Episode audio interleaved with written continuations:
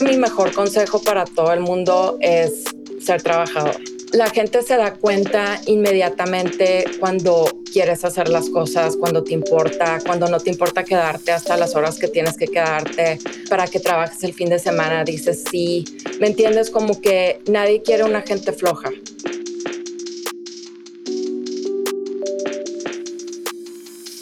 Bienvenidos a otra edición de nuestro podcast. Mi nombre es Estefanía Lacayo y junto a Samantha Tams creamos el Latin American Fashion Summit, una plataforma global para la moda y el diseño latinoamericano. Con nuestro podcast queremos inspirar y compartir conversaciones enriquecedoras con diseñadores, emprendedores, líderes, activistas y talentosos emergentes que tienen mucho que aportarnos. Gracias por estar aquí hoy y espero que disfrutes de la siguiente conversación. Hola a todos. Antes que nada, perdonen por mi voz, pero he estado un poco resfriada en los últimos días, pero les doy una gran bienvenida a otra edición de nuestro Labs Podcast. Hoy tengo el gran gusto de platicar con mi amiga Daniel Lucero Ortiz, directora de moda y accesorios de la publicación Town and Country y reconocida estilista dentro de la industria de la moda. Originaria de México, Dani ha tenido una carrera extraordinaria desde Fashion Director Michael Kors, hasta sus roles de directora en revistas como Interview, Self Magazine, Mary Claire y W, una de las figuras más celebradas durante nuestros summits. Y hoy hablamos con ella acerca de su trayectoria y sus claves para el éxito en la industria. Bienvenida a nuestro Labs Podcast, Dania. Buenos días, gracias por invitarme. Gracias por, por estar aquí. Ya llevamos rato queriendo hacer esto. Sabes que siempre empiezo los podcasts de Labs em, tratando de poner en perspectiva a, nuestros, nuestra comunidad de cómo llegamos acá, de cómo nos conocimos. Y la verdad que yo creo que nos conocimos cuando yo trabajaba en Viv y vos eras editora, que no me recuerdo de qué revista, pero I might be wrong. Hace años. no, no, de eso estamos claros. Debe haber sido en 2003.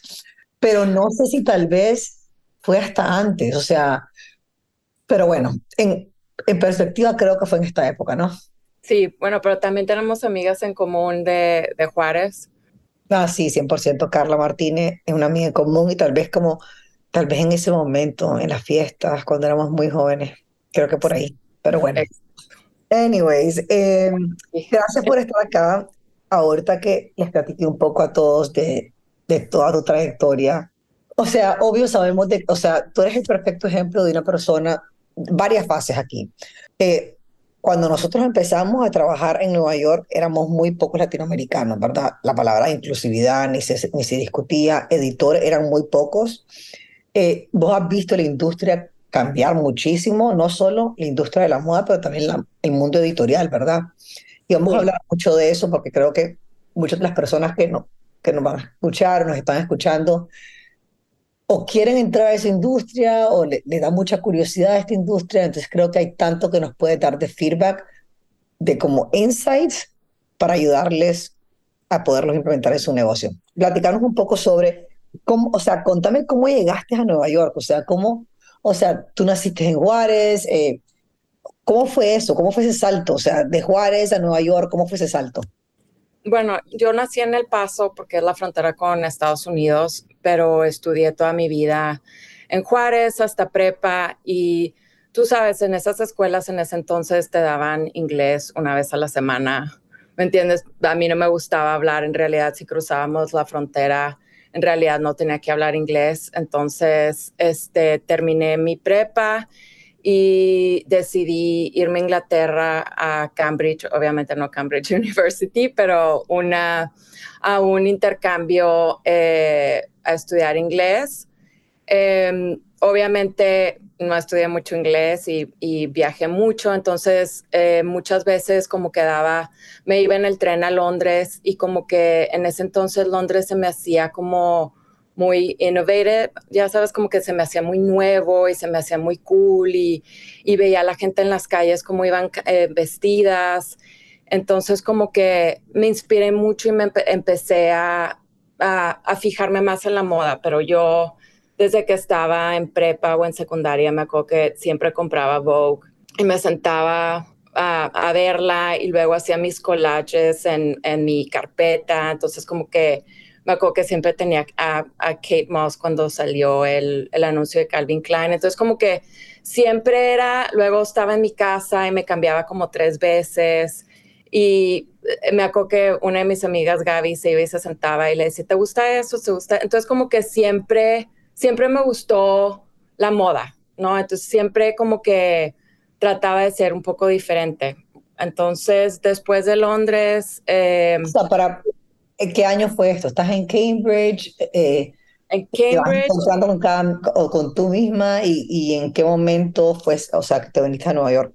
No, después de eso, le, eh, después de Cambridge, le dije a mi mamá, ¿sabes qué? Me muero por estudiar diseño de moda. Quiero diseño de moda, quiero diseño de moda, me quiero ir a Londres. Entonces me dijo, ándale, pues vete a Londres. Estuve un año en Londres, no me salían los dibujos, no me salían los sketches, eh, era, o sea, nunca pude hacer un pattern. Eh, Tampoco nunca pude. nunca. Entonces estaba como muy frustrada y me acuerdo que tenía clases, eh, clases particulares de dibujo y mi maestro siempre me dijo, no te preocupes, puedes estar en moda haciendo otro tipo de cosas, ¿no? Entonces le dije, ok, este, ya mi siguiente paso era o me quedaba en Londres o, o qué hacía con mi vida. Entonces eh, dije, bueno, pues me voy a tener que ir a Estados Unidos. Y dije, ¿en qué otra ciudad es donde existe la moda? Pues Nueva York. Entonces llegué a Nueva York. Eh, una pregunta, Daniel, ¿conocías a alguien en Nueva York en ese momento en la industria de la moda? Lo que pasa, lo que pasa es que una de mis mejores amigas en ese entonces, que es Sara Beltrán, que es la diseñadora de joyas, ella se había venido aquí un semestre antes a FIT y, dijimos, bueno, pues nos vamos allá y allá nos quedamos y, entonces yo me vine para acá, ella ya estaba, luego Carla estaba aquí, entonces como que Carla en ese entonces no éramos muy amigas, pero como que nos empezamos a juntar porque pues éramos las niñas que hablamos español, ¿no? Entonces fue, empezamos como nuestro grupo. Y este, y nada, aquí estuvimos, estuve en la escuela y en la escuela era como trabajaba en una tienda, entonces como que empecé también a aprender mucho del retail. Este, trabajé en Scoop, que en ese entonces era como una de las tiendas este, más grandes que existía, que, que era como las marcas nuevas y era como la tienda más cool y era donde iba. Era uno, de era uno de mis clientes, Scoop, y les ayudaba con todo el private label. Sí, de, parte de eso era Fur, which obviously we don't talk about anymore. Sí, entonces, este, nada, y aprendí mucho de ella, que eh, Stephanie Greenfield, que era la, la merchandiser, y ella tenía como un estilo muy particular en cómo eh, arreglaba los, la ropa, cómo ponía diferentes marcas, cómo los doblaba. Entonces, yo después de, de que termináramos el día, eh, que cerráramos, yo me quedaba con ella como acomodar la tienda, que se verá bien, los colores, que combinaran. Entonces, como que eso aprendí muchísimo de ella. ¿Y, de ahí cuál fue tu primer trabajo en, en revista de moda? Entonces yo iba y venía a Juárez porque obviamente extrañaba y, y, como que no me importaba, no tenía prisa en terminar la escuela. Entonces, este, mi primer trabajo fue bueno, Carla me, me, llamó y me dijo, ¿quieres venir a hacer un internship en Vogue? ¿No? Que en ese, que en ese entonces nadie, pues, nada más tenían como dos interns, entonces era como algo súper formal. Eh, fui con la directora este? que me entrevistara. ¿Cómo? ¿Qué año fue este? Como 97, mm, no, como 2000 yo creo. 2000. 2000, ajá. Ajá. Carla era American. Los años, nunca me acuerdo. Yo no. Ya cuando Carla era asistente de American Market. Sí, entonces ella me dijo, vente para acá y haces tu internship y empiezas como a conocer a gente. Y yo era ya como mi último año de, de escuela, de la universidad. Entonces empecé, la, la, directora le caí bien y como que me dio el trabajo y era internship de ir como varias horas al día cuando yo no tenía escuela y nada, de que estar envolviendo regalos, irles a recoger las cosas, ir a depositar al banco, este, comprarles café, ir abajo a comprarle galletas de oatmeal y jugo de naranja Grace porque eso era lo que le gustaba. Entonces, como que yo digo que mi mejor consejo para todo el mundo es ser trabajador. Uf, totalmente. Hustle La gente se da cuenta inmediatamente cuando quieres hacer las cosas, cuando te importa, cuando no te importa quedarte hasta las horas que tienes que quedarte. Ah, si quieres, para que trabajes el fin de semana, dices sí. ¿Me entiendes? Como que nadie quiere una gente floja. Y siento que eso para mí, y, y ser latino ni nada, para mí eso como que yo nunca lo vi que era una, como, que era algo... de inclusividad. Era un tema de que, pero también es algo que en, en aquel entonces, y, y, siempre lo platicamos, que es, o sea, y es el día de hoy, o sea, hoy en día sos la directora de Town and Country de Fashion Accessories y yo no lo dudo de que seguro de que si tenés que empacar una caja, te conozco demasiado bien, lo harías con felicidad. Como que creo que hay un, hay un tema de, de cuando sos súper trabajador, de que nunca te llega a la cabeza algo de que, ah, no, I'm too good for doing that. Y algo ha pasado, sabemos, eh, que ha cambiado. Yo creo que dijiste un perfecto consejo, que es el de, es el de ser trabajador, pero el de que las cosas no pasan de un día para otro. Imagínate, o sea, obviamente después vamos a saltarnos al hecho de que ahora, hoy en día, sos el Fashion Accessories Director de Town and Country, una de las pocas revistas que todavía han sobrevivido después de tanto cambio en la industria. 175 años. Exacto, y encima de eso, pero todo empezó del, you know, en una tienda en Scoop, eh, merchandising clothes y al mismo tiempo siendo intern, llevando café y ¿Me entendés? Como que, o sea, estamos hablando de Digo, habla, no hablaba inglés bien, o sea, no lo escribía bien, no hablaba bien, tenía mil, o sea, tengo, tengo acento, que, importa eso a mí, nunca me va a importar, pero, ¿me entiendes? Era como, o sea, sí, sí, todavía hasta la fecha es difícil para mí, por ejemplo, comunicarme o escribir emails, ¿sí me entiendes? Como que eso para mí ha sido muy difícil. Bueno, tal vez es difícil para ti personalmente, pero no te ha parado en absolutamente nada porque le has enseñado a todo el mundo en el mundo editorial todo lo que sos capaz. Contame una cosa, eh, ok, entonces después de ahí, eh, después de, de, tu trayectoria, de, tu intern ¿cuál tu fue? Sé que, o sea, has trabajado en Michael Kors, has trabajado en Selfie Mary Claire, trabajaste en Interview. ¿Cuál fue tu primer trabajo de rol de asistente editorial en alguna revista? Mi primer trabajo fue en Marie Claire y fue en el eh, ser asistente en el closet.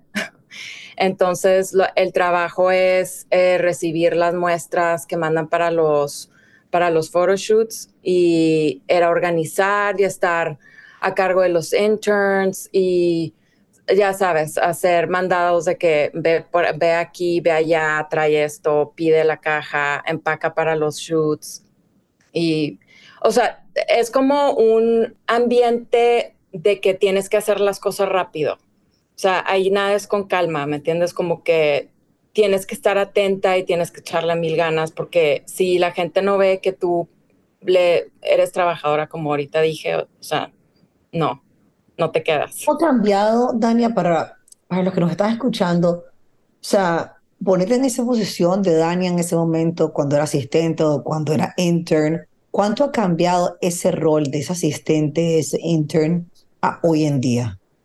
O sea, ¿son menos? ¿Cuánto ha cambiado la industria en ese aspecto? Bueno, muchísimo.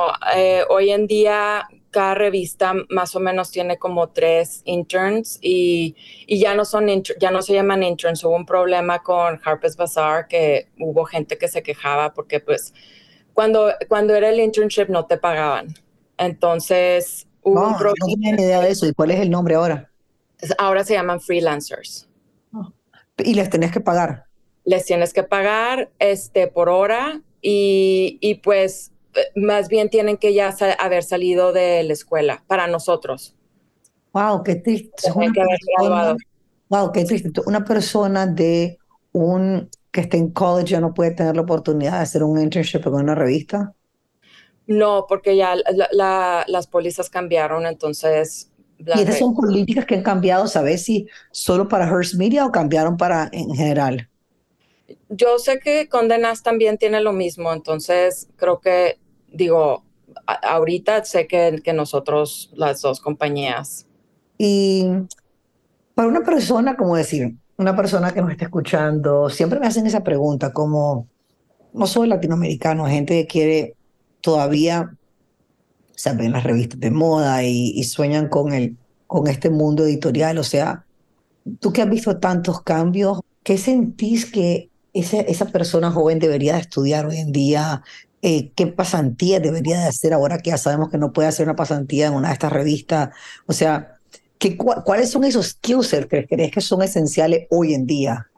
Digo, yo, e, es muy importante cuando vas a una escuela de moda porque obviamente te relacionas con la misma gente que, te, que vas a trabajar por muchos años. O sea, yo en, en FIT tengo muchas amistades ahorita que estuvieron conmigo en la escuela y todavía seguimos trabajando juntos. Y es mucho de, de ser sociable, de, de, aprender, o sea, y para tu pregunta, digo, yo estudié fashion merchandising y, ¿Y qué más estudié? Ya no puede ser que no se, que se me olvide. No, pero Merchandising. Trade, International Trade y Fashion Merchandising.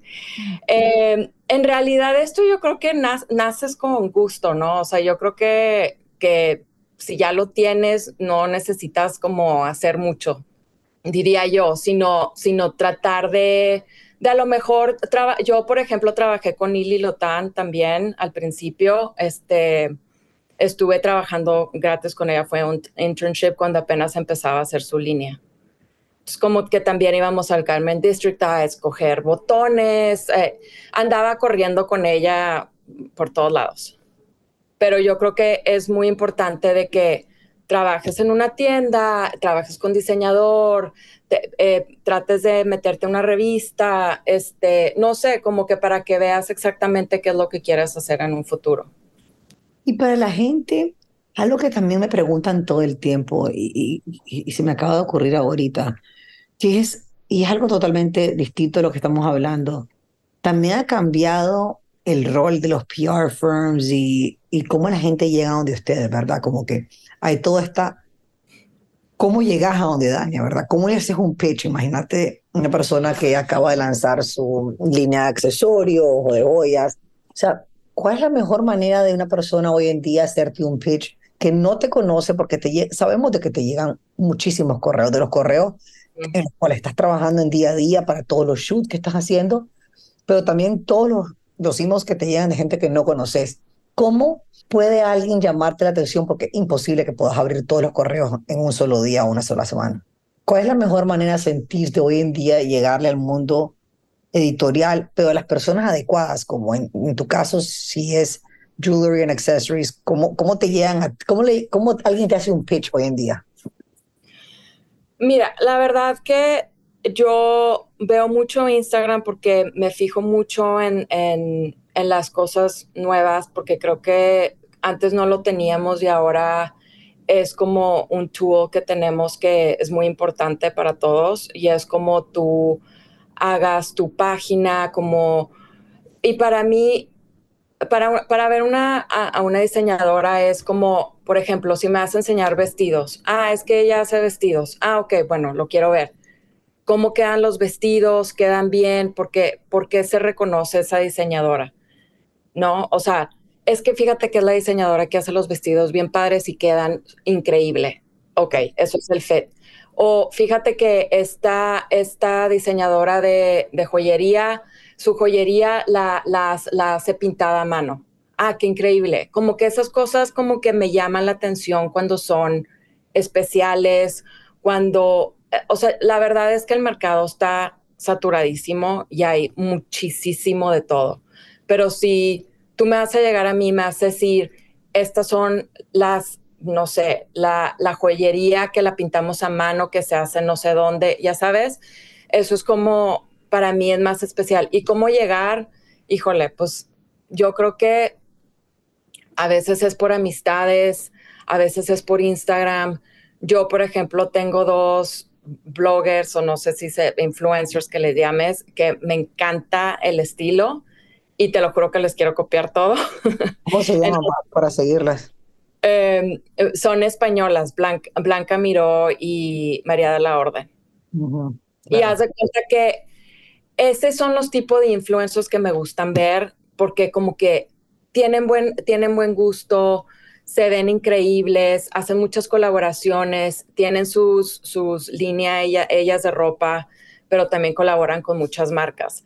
Pero la forma en que lo ponen y que lo sacan y como ellas se los, ya sabes, como las fotos, todo es como justo, ya sabes. Entonces como que yo me fijo mucho en ciertos influencers que siento que se ayudan porque entonces, ¿cómo más puedes este, mostrar tu, tu línea? ¿Y, cuál es tu, o sea, hay mucho debate entre los editores en la, perspectiva de, de, de, los influencers, porque obviamente they have disrupted todo, todo un mundo editorial, ¿verdad? Ahora, antes vos pagabas un PR firm and they would do pitches to all of you guys. Ahora puedes ir, puedes tomar la decisión de hacer eso, pero también hacer el, ir a pagarle a influencers para llegarle a una comunidad de otra manera, que yo creo que it's also a wonderful way of doing it, right? Y ¿qué pensás? Ahora se está hablando mucho en el mundo del lujo, especialmente sobre influential, como han creado un término que se llama tastemakers, que son no creadores de contenido, más tú, tú, tú serías el perfecto ejemplo de un tastemaker, una persona que no se dedica a crear contenido, una persona que tiene un gusto impecable, una persona que sabes que una compañía no le pagó para hacer ese post, simplemente fue a ese showroom, le fascinó ese anillo y lo puso en su story. Eh, ¿Encontrás talento también de esa manera a través de amigos, amigas que ves que no son creadores de contenido? Por ciento, sí. O sea, yo veo mucho a otras editoras que, que, tengo una de joyería que se llama Annabelle Tolman, que es... Que es, ah, me encanta, amo. Ella, este, eh, sabes que es editora de Vanity Fair eh, en, en, Londres y este, y ella siempre postea joyería increíble. Mi jefa siempre postea joyería. La mejor joyería del mundo. ¿Me entiendes? Will tiene muy buen Instagram. Este, The Stacks tiene muy, o sea, como que sí hay varias gente que yo digo, sí confío, o sea, y sí quiero ver lo que ellos ponen, porque sé que, y cómo les llegan a ellos, mm, mira, mucha gente a veces regala las cosas. Punto, a mí me mandaron el anillo ese que está pintado a mano. Y Carla lo vio y me dijo, ¿cómo? Está increíble, lo quiero. O sea, como que toda la gente que lo ve ya le gustó, entonces ya empiezan como a hacer ruido. totalmente. Y, y, es una cadena porque como en la industria muchos hemos saltado de un lugar para otro y, bueno, en, nuestro caso nos conocemos ya como hace como 23 años, como que la gente se sigue, entonces digamos confía hasta, hasta más de repente, por lo menos en mi caso, de repente tú pones algo de, no sé, de una marca mexicana que no tenía ni idea yo de ella y me fascinó de la manera que te la pusiste a mí personalmente me hace instantáneamente querer seguir a la persona y mandarles un mensaje directamente. Eh, creo que hay mucho en, en ser estratégico de, y esto me lleva a algo que es como, no solo con, todo, como que cuando vas a hacer ese regalo, no sé qué opinas, que ser mucha gente como que, muchas marcas, especialmente en este caso, latinoamericanas o gente que va a lanzar un proyecto, me dice, ay, por favor, le quiero mandar a las niñas de Town and Country y de Modo Operandi. Yo les digo, pero, y muchas de las cosas que hablamos en Labs, tú que fuiste a Raíces, ahorita Santo Domingo, no sé si fuiste a esas pláticas de los small talks. Y, y me recuerdo que alguien dijo como que, o sea, solo porque yo estoy aquí en Etaporte no significa que you're the right fit for me. Tenés que hacer tu tarea de que si en realidad nosotros compramos ese tipo de producto, como decir, si alguien te quiere regalar a ti algo, que vean en realidad, estudien tu perfil para que en realidad vean tu gusto, porque lo último que querés ir a regalarle a alguien solo porque es la editora de Town and Country y que después nunca se va a poner el producto. Como, mm, o sea, es hacer la tarea también de ver si esa persona es el right fit para tu marca. ¿Does that make sense? Sí, y aparte también cuando se lo presentas a las tiendas, yo creo que tienes que ser muy estratégica en qué cosas le presentas, porque con tu, la clienta de Saks es muy diferente a la clienta de moda, ¿me entiendes? O la de Neiman Marcus es totalmente diferente a la de moda. O sea, como que yo creo que tienes que de verdad aprender y ver qué tipo de clientes y saber cuando vayan los buyers o cuando tú se los enseñes. Es súper importante la presentación y súper importante lo que tú muestres porque nosotros somos muy visuales, ¿me entiendes? Entonces es como si volteo y ya veo una cosa que no me gustó, es así como que mm, no, no está, no, no está padre.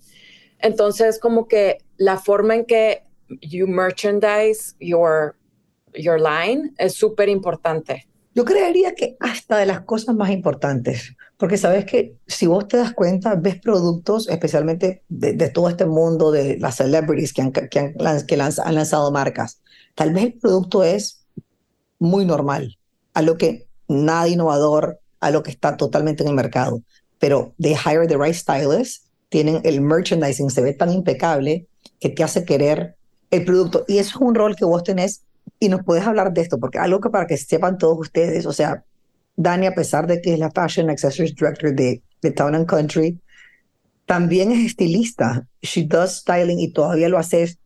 Contame un poco sobre la diferencia de, de ese rol, porque lo que estabas hablando ahorita, o sea, tú puedes ver mucho la diferencia de un pitch como editora y ir a contar esa historia en, un, en, una, en una imagen en, en un cover en Town and Country o en un cover o en los spreads de, de, de, los shoots, pero también en hacer styling para, para celebridades, para red carpets, para photoshoots. Contame un poco sobre la diferencia de ese rol de estilista versus eh, editor, bueno, en este caso director. Eh, bueno, la revista, digo, la revista tiene un estilo muy particular que ¿me entiendes? Es elegante, es caro, es luxury. Eh, y, y, con la, y con la otra gente, con las celebridades, pues pon tú, eh, ahorita acabo de firmar una niña que es anchor en CNN, entonces eh, colores neutros, que, que cuando esté sentada se le vean bien, que si tiene una blusa que tiene un moño en el cuello, pues que se le acomode bien. ¿Me entiendes? Es como en la tele es como muy diferente cómo se ve la gente, entonces tiene que estar la ropa eh, que le quede, pues, o sea, eh, porque estábamos haciendo las compras y me dice, ¿te gusta este? Y yo, no, está como grande, no se te va a ver bien. Entonces, como que ese tipo de detalles te tienes que fijar en los detalles. Los detalles es lo más importante también cuando estás haciendo styling a, no sé, a un grupo por ejemplo, yo hice varios videos de Rake a un grupo de música, a una celebridad. Este, también estuve con Sofía Carson, estuve como tres veces que la vestí para varias cosas. Eh, pero pues lo más importante es que le quede bien la ropa y que sea de buen gusto, para que los colores también es muy importante que saques buenos colores que le vayan con la tez de piel, que, que se vea bien en la foto. Eh, no sé, porque muchas veces te puedes poner algo y tú piensas que te ves bien, pero te tomas la foto y se ve horrible, ya sabes. Totalmente. Entonces, como que esa es la, la diferencia también. Y, y, la gente de ese lado también ve, digo, ella se está fijando que le importa que, que, que se vea bien, que a mí me importa que se vea bien, ¿me entiendes? Entonces, como que... Una pregunta, tú que estás buscando siempre producto nuevo por dos casos, por, el, por, por tu lado editorial y también por el lado de tus clientes personales, ¿verdad? Que siempre andan buscando piezas únicas, eh, diferentes, todo tipo de price point, ¿verdad? ¿Qué tan importante crees que hoy, hoy en día un trade show o un fashion week? O sea, es una pregunta que a mí personalmente me la hacen todo el tiempo, eh, porque obvio, en este caso, Labs, la comunidad es latino viviendo en los Estados Unidos, latinoamericano, y para ellos hacer una inversión a venir a New York Fashion Week, o sea, es muy caro, o sea, eh, o ir a París. No vengan a Fashion Week, no vengan a Fashion Tú todavía, o sea, yo me recuerdo hace 20 años, o sea, sí caminábamos los trade shows. ¿Tú caminas algún trade show todavía? No. Ninguno. No, porque para mí, yo digo que eso lo puedo ver en Instagram, ¿sí me entiendes? Como que no voy a irme a caminar al trade show porque pues no, es como, es mucho. O sea, y estoy segura, no he escuchado que otros editores lo hagan ya. Sí, pero Al menos que sea un- uno que sea muy como curated. O sea, pues sí he ido a algunos de joyería, pero, pero digo, yo conozco ya a, la- a las, a los diseñadores, entonces como que no vale la pena tampoco ir do- eh, dos veces, ¿me entiendes? Porque Es yo muy tengo... triste cómo la gente todavía, o sea, y mira, con cada editor que hablo, con cada buyer que hablo, todos te dicen lo mismo de lo que vos estás diciendo, pero es muy triste cómo todavía, o sea, la gente todavía le está quitando el dinero. a- a- y bueno, esa fue una de las misiones porque nosotros creamos labs para poder educar a la gente de que, o sea, no, no, ha- o sea, son carísimos encima de eso. Muchos de ellos te pueden costar 10 mil euros ir. Solo el estar en el stand soñando que Dania va a pasar por ahí y cuando en realidad tal vez mejor prepárate en mandarle un mensaje increíble en Instagram, con las fotos increíbles, con todos los tips que nos estás dando. Eh, pero es triste que todavía existe. Y Fashion Week, o sea, Fashion Week para ustedes eh, es sumamente saturado. eh, cada día hay menos budget. O sea, sentís que hacer, o sea, antes había este, este estigma, ¿verdad? Que era muy cierto, que era como que tenías que estar en New York Fashion Week o tenías que estar en Paris Fashion Week, porque si no era como que era muy importante. Si eras un American brand, era como que querías, aspirabas como que you needed to be a CFTA brand member. ¿Qué tanto sentís que hoy en día es importante que tu colección de alguna manera tenga una presencia en uno de estos Fashion Weeks? Ninguna. Porque, porque está, hay, hay muchas cosas que ver, entonces no, no creo que la gente vaya a decir, ay, ¿sabes qué? Déjame, voy a ver a este diseñador.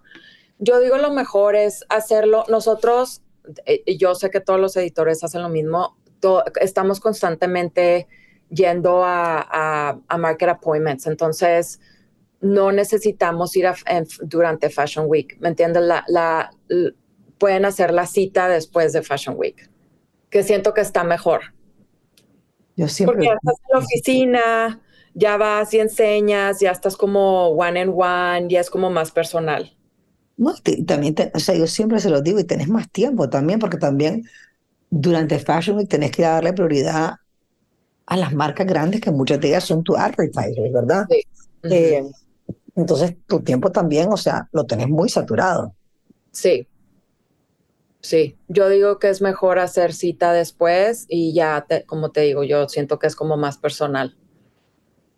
Mira, em, nos hemos súper pasado de tiempo, pero em, yo siempre hablo que por lo menos en mi caso yo nunca sentí como un tipo de, de clasismo, racismo, para nada, en lo más mínimo. Es que lo menti- mentiría, se diría como que, o sea, que cuando empezábamos yo sentía como que, sea, éramos muy pocos latinoamericanos que éramos buyers o editores, de- pero creo que era porque simplemente la industria, o sea, eran muy pocos aplicando. ¿Tú Sí. has sentido en algún momento como latinoamericana, como, como mexicana, cuando estabas empezando, que te frenó en algún caso? No. No. Es que yo creo que no puedes ir con esa mentalidad tampoco. O sea, en general, eh, en la vida, ¿me entiendes? Como que no creo que la gente piense, ay, yo, o sea, imagínate, yo no te digo, no hablaba inglés bien, o sea, pero en ningún momento sentí que me hicieron el feo, que no me contrataron por eso. La verdad, no, gracias a Dios. Yo igual, o sea, con costo se escribir un correo, pero Yo no creo que, yo no creo que, o sea, no sé, yo no lo, yo no pienso. es algo pero yo creo que, yo sé que vos no, Carla tampoco, yo nunca lo he vivido, la verdad, nunca lo viví, o sea, pero pues no lo dudo de que alguna gente sí lo ha vivido. O sea, Sí. mira, yo me acuerdo en Vogue, o sea, que eran todas altas, güeras, flacas y altas, sí. O sea, y guapas, sí, pero sí había una que otra que no, ¿me entiendes? Entonces, no sé, digo, y también, pues, trabajas en una revista que, que es de alta moda y pues te tienes que ver bien, ¿no? Digo, no, que- no quiero decir que por eso tienes que ser No, más, flaca, pero pues tienes que ser, o sea, tú que presentable. Y ahorita que me decís, es un excelente punto, porque yo te digo, yo me recuerdo cuando estaba interning en Vogue, y sí, ahorita que me pongo en perspectiva, sí, casi todas eran altas y rubias, pero la verdad es que si ahorita me pongo a pensar, era como que más mérito, como que, wow, no soy alta ni rubia, pero estoy aquí, so I'm doing something, right? Em, que me como que es, es un mindset, es verle el otro lado. Claro. Bueno, tanto ha cambiado, tanto ha evolucionado a cuando empezaste a tu rol hoy en, en Town and Country. ¿Qué consejos, para que acabemos, qué consejos le darías eh, a un emprendedor eh, latinoamericano eh, que, esté empezando su carrera? ¿Qué consejo le darías? Adicional de lo que dijiste de, de obviamente de ser muy trabajador. Pues yo creo que empaparse de, de, de, saber qué, qué, qué, hace quién, qué es lo que le interesa. Eh, si quieres ser diseñador, yo creo que tienes que de verdad estudiar el mercado y saber qué es lo que falta, saber qué es lo que no existe. Está saturadísimo. Si eres una diseñadora, por favor, este, eh, que, que tu ropa esté, que enseñe cinco cosas que están increíbles, no les enseñe 100 porque las vas a marear. Eh, que te, como you distinguish yourself from the rest. Sí, total. Buenísimo. Tania. Okay. Ilusión que, te, eh, que pudimos hacer esto. Me encantó haberte visto la semana pasada y estoy súper contenta que nos vas a poder acompañar de vuelta en Labs en Miami, que Miami es como tu En Miami. So I'm super excited. Gracias. Mil, mil gracias, Tania. Mil gracias a todos los que escucharon esta conversación. Espero que la hayan disfrutado tanto como yo. Siempre queremos saber cuáles son las personas o los temas que quieren escuchar en estos podcasts. Así que déjanos saber a través de nuestro correo info a o también a través de nuestro Instagram, Latin American Fashion Summit. Gracias y nos vemos pronto.